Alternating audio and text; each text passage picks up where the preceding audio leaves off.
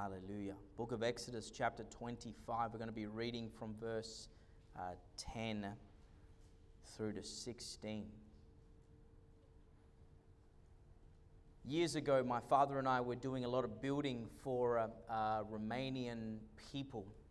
And uh, this was a Romanian community that uh, was very tight knit and we were building this one man's house, and it came to the point where uh, they had to lift a lot of uh, lintels onto the uh, pillars that we'd been building.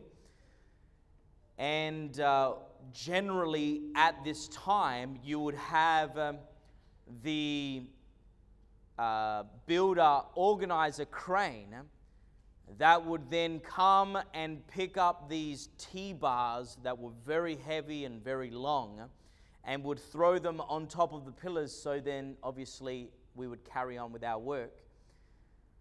But this particular builder uh, basically called about 10 of his Romanian friends, and these weren't like, you know, 21 through to 30. Uh, these were like 50, 60, sometimes uh, as old as 70.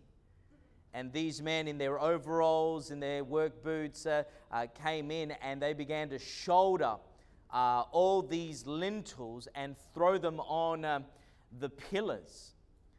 I began to think about it, how important it is when it comes to shouldering the responsibility and generally, when we spread out the weight, it becomes easier for us to be able to uh, maintain the weight. In the passage of scripture that we're about to read, the people of God had gone through an exodus and now being established, and uh, God is beginning to instruct the people of God at uh, the various different uh, things that would transpire while they're in the wilderness. And it, is at the point now where God begins to describe the dimensions and what the Ark of the Covenant would look like. I want to preach to you a sermon entitled The True Testimony out of the book of Exodus, chapter 25, verses 10 through to 16. The Bible says these words And they shall make an ark of acacia wood.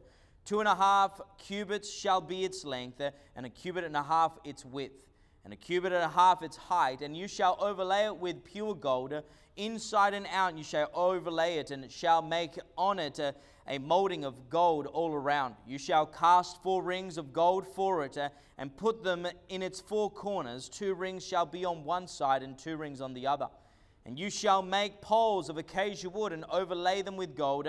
You shall put the poles into the rings on the sides of the ark, uh, that the ark may be carried by them. The poles shall be in the rings of the ark, uh, and they shall not be taken from it. Uh, and you shall put it, uh, uh, put into the ark the testimony which I will give to you. The true testimony. I want to look firstly this evening at taking responsibility. Now, when God created the universe, He left all of His creation in the capable hands uh, of man. Adam, being the first man, began to name the animals began to tend after the garden in genesis 2.15 then the lord took a, man and uh, put him in garden of eden and uh, he had to tend and keep it and so this was the great responsibility of man in regards to God's creation.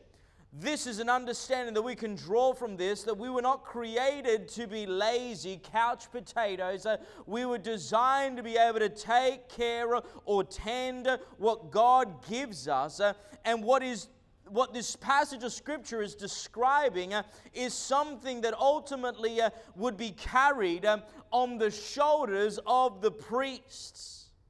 This would be the testimony of God. Verse 10 and 11, and they shall make an ark of acacia wood, two halves and a cubit uh, shall be its length, and, and, and, a, uh, and a cubit and a half its width, and a cubit and a half its height, uh, and shall overlay it with pure gold inside and out, and shall overlay it, uh, and it shall make on it a molding of gold all around. And so this wasn't just a box. This was no ordinary box. This would ultimately be uh, the very instrument that would carry uh, the very pre- the testimony of God. Uh, and what's significant about it is that it would be carried upon the shoulders of the priests, the Levite priests. Numbers 4:15. And when Aaron and his sons had finished covering the sanctuary and all the furnishings of the sanctuary, when the camp is set to go, then the sons of Kohath shall come to carry them, uh, but they shall not touch any holy thing lest they die. These are the things in the tabernacle of which the sons of God are to carry. And so here you have to understand that God, in his uh, wisdom, has created a man to be able to bear the responsibility of his presence, of his testimony. And these weren't just ordinary men, these would be the priests, the Levites, uh, that would be dedicated uh, to be able to bring uh, the very testimony of God everywhere where the camp would then uh, reside and then would get up and move to the next location. Uh, the Ark of the Covenant would be carried upon the shoulders of these men. This ark would be the very instrument where God's testimony would reside. Now, today, the significant parallel of this uh, is that we become uh, the priests and the testimony of God is carried in and through our lives. 1 Corinthians 3:16. Do you not know that you are the temple of God and the spirit of God dwells in you. And so, what you have to understand is now we have been given the responsibility uh, to be able to carry the very presence of God, uh, the very Spirit of God, uh, and wherever we go, ultimately, people who are around us who do not know about Jesus Christ, who have not heard about Jesus' death, burial, and resurrection, will come firsthand in contact with that reality because we are carrying carrying the very testimony of God.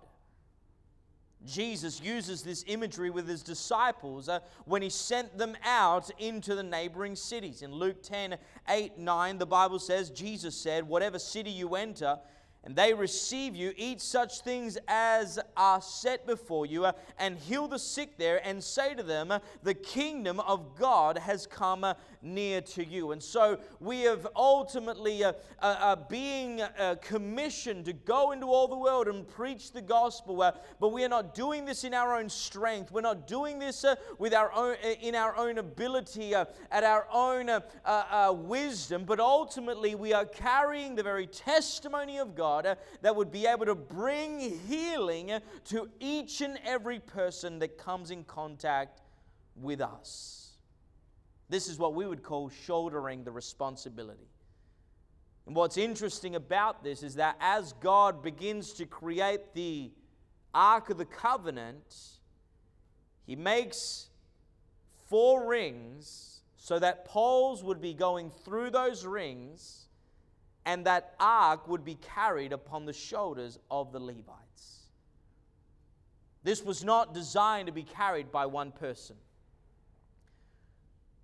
The gospel isn't just so that someone can just share, just one person. But rather, at minimum, it is four men that ought to be carrying the Ark of the Covenant and here is the challenge for each and every single one of us as Christians to take the responsibility on our uh, by our uh, you know uh, take on this responsibility and shoulder uh, the very burden that it takes to be able to bring the gospel uh, into uh, the world that we live in today. So I want to look secondly this this evening at carrying the ark. When we think about our responsibilities in this world, generally, most people think, okay, I need to look after my family, I need to look after my kids, I need to look after my friends, I need to look out for those around me, some colleagues.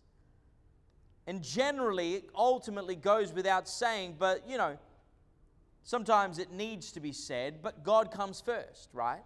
God always comes first. He is ultimately the one who has given us life, and we are so in debt to uh, His blessing in our being involved in our lives. Uh, the truth is, is that how quickly, uh, when it comes to a circumstance in our life, that we ultimately, instead of praying, instead of seeking His face, we're drawn to just action, and we miss many times bringing God into our situations. I read a quote that said, A man's true strength comes in his ability to know what weight needs to be carried and what weight needs to be let go of. I want you to think about that. Because this is where ultimately we're challenged in the Word of God. Psalm 63, verse 1 O God, you are my God. Early I will seek you. My soul thirsts for you. My flesh longs for you in a dry and thirsty land where there is no water. This is the psalmist that is writing, is saying, I need you as a part of my life. This is not just a, a part time thing. This is not what I do as a hobby. You are my reality. You are my life. You are everything uh, to me, uh, and I will seek you early, and I will want to know you. Matthew uh, 6, verse uh, 33 But seek first the kingdom of God and his righteousness, uh, and all these things shall, shall be added unto you. We know the word of God challenges us to put God first to be able to carry him and put him in every single circumstance. And this is what you need to understand this evening God wants to be a part of your life. When he's not, it's generally because we forget. Can anybody say amen? God wants to be carried into every instance of your life. If you think about early on now, as the people of God are carrying the Ark of the Covenant uh, into the promised land, uh, the Bible says that the first thing that was carried over the Jordan was the Ark of the Covenant. Joshua 3, verse 6, the Bible says, Then Joshua spoke to the priests saying, Take up the Ark of the Covenant and cross over before the people. So they took up the Ark of the Covenant and went before the people. What you have to understand is that millions and millions of people are going to be crossing into the promised land, and the first thing that's going to touch the very promised land uh, the, that's going to touch uh, the very destiny they're going to step into is the presence or the testimony of God.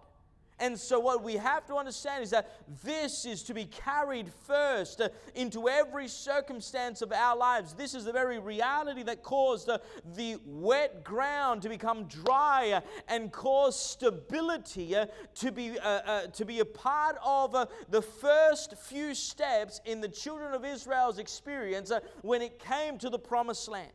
Think about the significance of this. Uh, if God's presence is not there, uh, there is no stabilizing factor. Uh, you will waver. You will, uh, you know, you'll forget. You will uh, go astray. You will go. You will miss out. Uh, but here is God revealing this powerful imagery that when you carrying the presence of God, there is a stabilizing factor that will be able to help you to cross safely. The second reality of this has to do when Israel was facing Jericho. The priests, the Bible says, were to hold the Ark of the Covenant as they marched around their enemy. Let me read to you the passage of Scripture, Joshua 6, verse 8. So it was when Joshua had spoken to the people that the seven priests bearing the seven trumpets of ram horns before the Lord's advance and blew the trumpets, and the ark of the covenant, the Lord, uh, followed them. Now, hear what's significant about this is that we all have enemies, we all have circumstances in life that will try to resist you stepping into all that God has for you. But if you fail to bring the presence of God into your battle, you will not have victory over the enemy. That it is very surprising to me that something happens in your family, uh, the kids get sick, the car breaks down, uh, and we forget to get, our, uh, get on our knees and pray, God, I just need your wisdom. Uh, we begin to fret about work, uh, and instead of crying out, God, you need to move on my finances, we commit ourselves to 24 hours a day working uh, and making sure that the finances are met without even consulting God.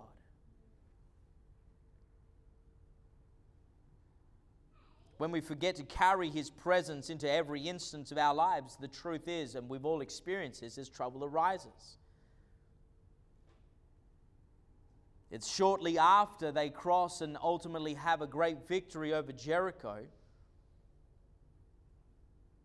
Momentum is building. They had a slight reversal with Ai, but then ultimately. Uh, continuing momentum, and the people of God are in a position where people are worried about their lives, and as a result, it's a people by the, the Gibeonites that heard all that God was doing through the children of Israel.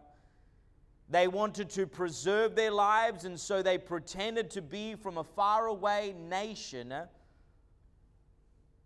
They approached them having worn out shoes, tatty clothing, and little to no water, uh, and approach the people of God, Joshua being there, uh, and ask them to sign a covenant with them so that they wouldn't kill them. Uh, and the Bible says that in Joshua 9:14, the men of Israel took a some of their provisions, but they did not ask counsel of the Lord. In other words, they made a treaty with the enemy. They didn't even ask God. You know, when you don't invite God into every instant of your life, you'll make covenants with things that will destroy you in your life. This can be friends, these can be colleagues, these can be careers. You sign a contract, not a problem. I agree. Yep, the terms seem very, oh, what's this fine print here? You don't even begin to read the fine print. God says they didn't even consult. See, an inability to carry God's presence into every situation will cost you in the long run. And here is what's significant about the Ark of the Covenant God purposely put four rings. You have to carry this. This is your responsibility. If you do not understand this, if you even try to neglect it, you just, you know what, I, I, I want somebody else to live my Christian life for me, it will not work. The very testimony of God has to be carried on the shoulders of his people. So I want to look thirdly and in closing at keeping the testimony. What you have to understand is the devil knows the power that the specific presence of God and a testimony of God carries. In Revelations 12 11, the Bible says, And they overcame him by the blood of the Lamb and the word of their testimony, and they did not love their lives to the death. And what's, what's significant about this text is that when it came to uh, opposing the devil, it wasn't charisma, it wasn't a, a, a, a wise strategy, it was the blood of the Lamb and the word of their testimony. Uh, and so, what you have to understand uh, is ultimately this is where God wants to operate in your life.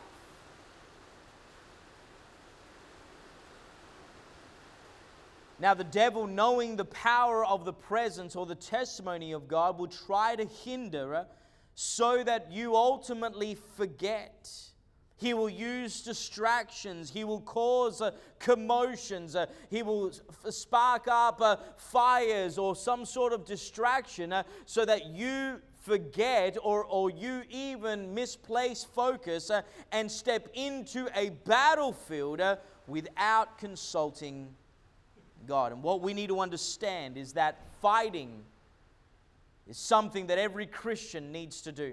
That every day we are challenged to uh, uplift the name of Jesus Christ. Uh, and there's a reason why it's called bearing your cross, uh, because it's not an easy thing. it is something that you are going to have to physically take upon and bear the responsibility uh, of shouldering on your own strength. Uh, and while you are doing this, you are crying out, God, help me every step of the way.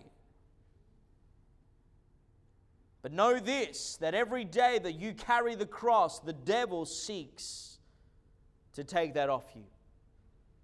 Oh, you don't have to go to church all the time. That's too heavy for you to carry. Calm down. Don't be so passionate. Another impact team. Do we really have to go and impact another city? Another witness. Come on, you don't have to read your Bible today. You're tired. God knows and understands.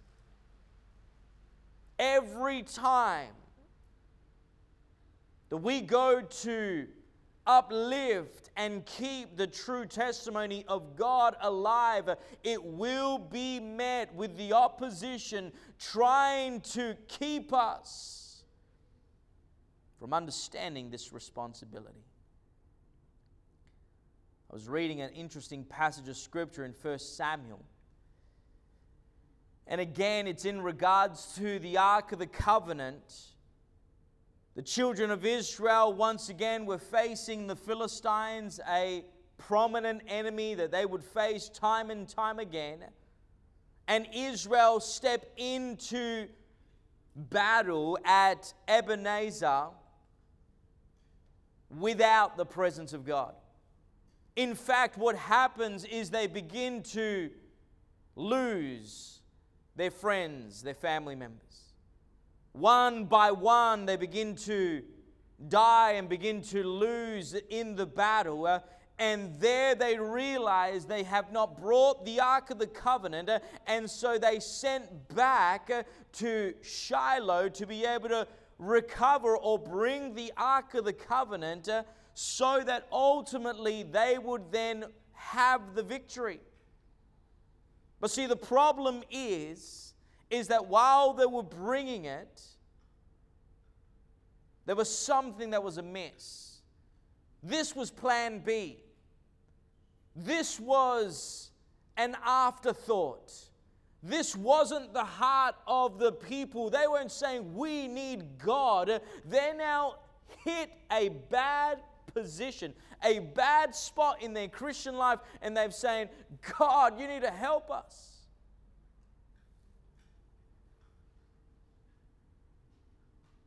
In verse 4, it says that the two sons of Eli, Hophni and Phinehas, were there with the Ark of the Covenant of God. Now, if you do your study on the two sons of Eli, they weren't good representations of the people of God. In fact, these were immoral men. And they're the ones carrying the Ark of the Covenant. They've got the Jesus fish. They've got John 3:16 tattooed on their chest. But they're as carnal as the devil himself. And the Bible says that in that battle, they lost the Ark of the Covenant. The presence of God left. You know, if you want to keep the presence of God in your life, it starts with keeping a right testimony. You know, you could probably be a fake Christian for a while, and I won't, I won't be able to know, you know, chances are most of the brothers and sisters in the church won't realize. You can come to church, hallelujah, sing hallelujah. But I tell you what, when the battle starts to rage, you begin to hit a few snags, all of a sudden, the true you will be revealed. The tragedy is, is that here were these two carnal men couldn't even defend, the, I mean, couldn't even stand up for the presence of God and say, You're not taking this. You're out of your mind. How do, how do two priests go, Yeah, okay, well, we forfeit? Why are you still, how is this happening? They lost their testimonies. You know, when you lose your testimony, it's very hard to regain it back. You know, you, you're there and you're a Christian, right? Yeah, absolutely. I love the Lord Jesus. And then you stub your toe and you're like, ah, blankety, blankety. And you're, oh, oh, I thought you were a Christian. Easier to try to keep it than try to regain it. The second mistake is ultimately going into battle in our own strength. You know, you're not designed naturally to be a Christian. And the devil doesn't really genuinely believe that you are wholeheartedly saved. And so, for you to keep your testimony, you must understand something that you are not going to make it to the end unless you are relying wholeheartedly on Jesus Christ. That every day it's going to require you to seek Him, to cry out to Him, to say, God, am I right in your eyes? Created me a clean heart. Lord, search me, O God. Know my heart, because I know me. I desperately need you. It was in the book of Zechariah, chapter 4, verse 6. The Bible says that God answered, This is the word of the Lord to Zerubbabel, not by might nor by power, by my spirit, says the Lord of hosts. That this is the only way that you are going to be able to make heaven your home, maintain the testimony of a righteous God. And this is where I want to draw our understanding this morning that the source of our power is linked to our testimony. And the testimony that you are able to uphold this evening uh, is a testimony that our God is a true God, that our God is an all powerful God, that our God is a loving God, an all knowing God, a God that is able to uh, restore, uh, He's able to heal, uh, He's able to break every chain. Uh, and that is the testimony uh, that ought to be taken uh, upon the shoulders of the men and women that love Him without wavering, but rather going forward and saying, I am taking the, the responsibility, I'm going to walk in this understanding, and I'm not going to allow anything or anyone to stop me from being a good testimony to God, for God. Verse 16, and you shall put in it, into the ark, the testimony in which I give you.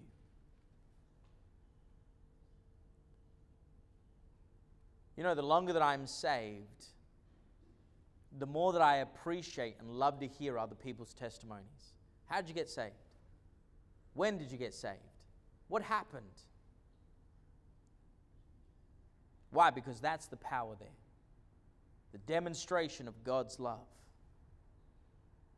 Our ability to remind the devil who he is and the God that we serve will only be strengthened by the incredible testimony that God gives us. I encourage you, what God has done in your life, share it. Proclaim it. Even if it's small testimony, oh, well, you know, God hasn't blessed me with a million dollars. Well, you know what? He's given you a job, so that's a good start. Oh, well, you know, I'm not, but you know, uh, you're, you're alive. Every day above ground is a good day, I think. We give him praise because that's the testimony that honors Him and ultimately advances the kingdom of God.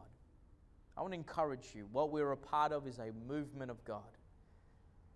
And this is what has sustained us as a fellowship, as a people, that we are in every city and in every church taking responsibility to carry the true testimony of who God is. He is a God that is able to move supernaturally in any, any life, and there is nothing impossible for Him. Let's be the bearer of that testimony. Let's go into our city. Let's go into our, our workplaces. Let's share it with our family, and let's see what God does uh, as we share the true testimony of who God is. I want every head bowed and every eye closed.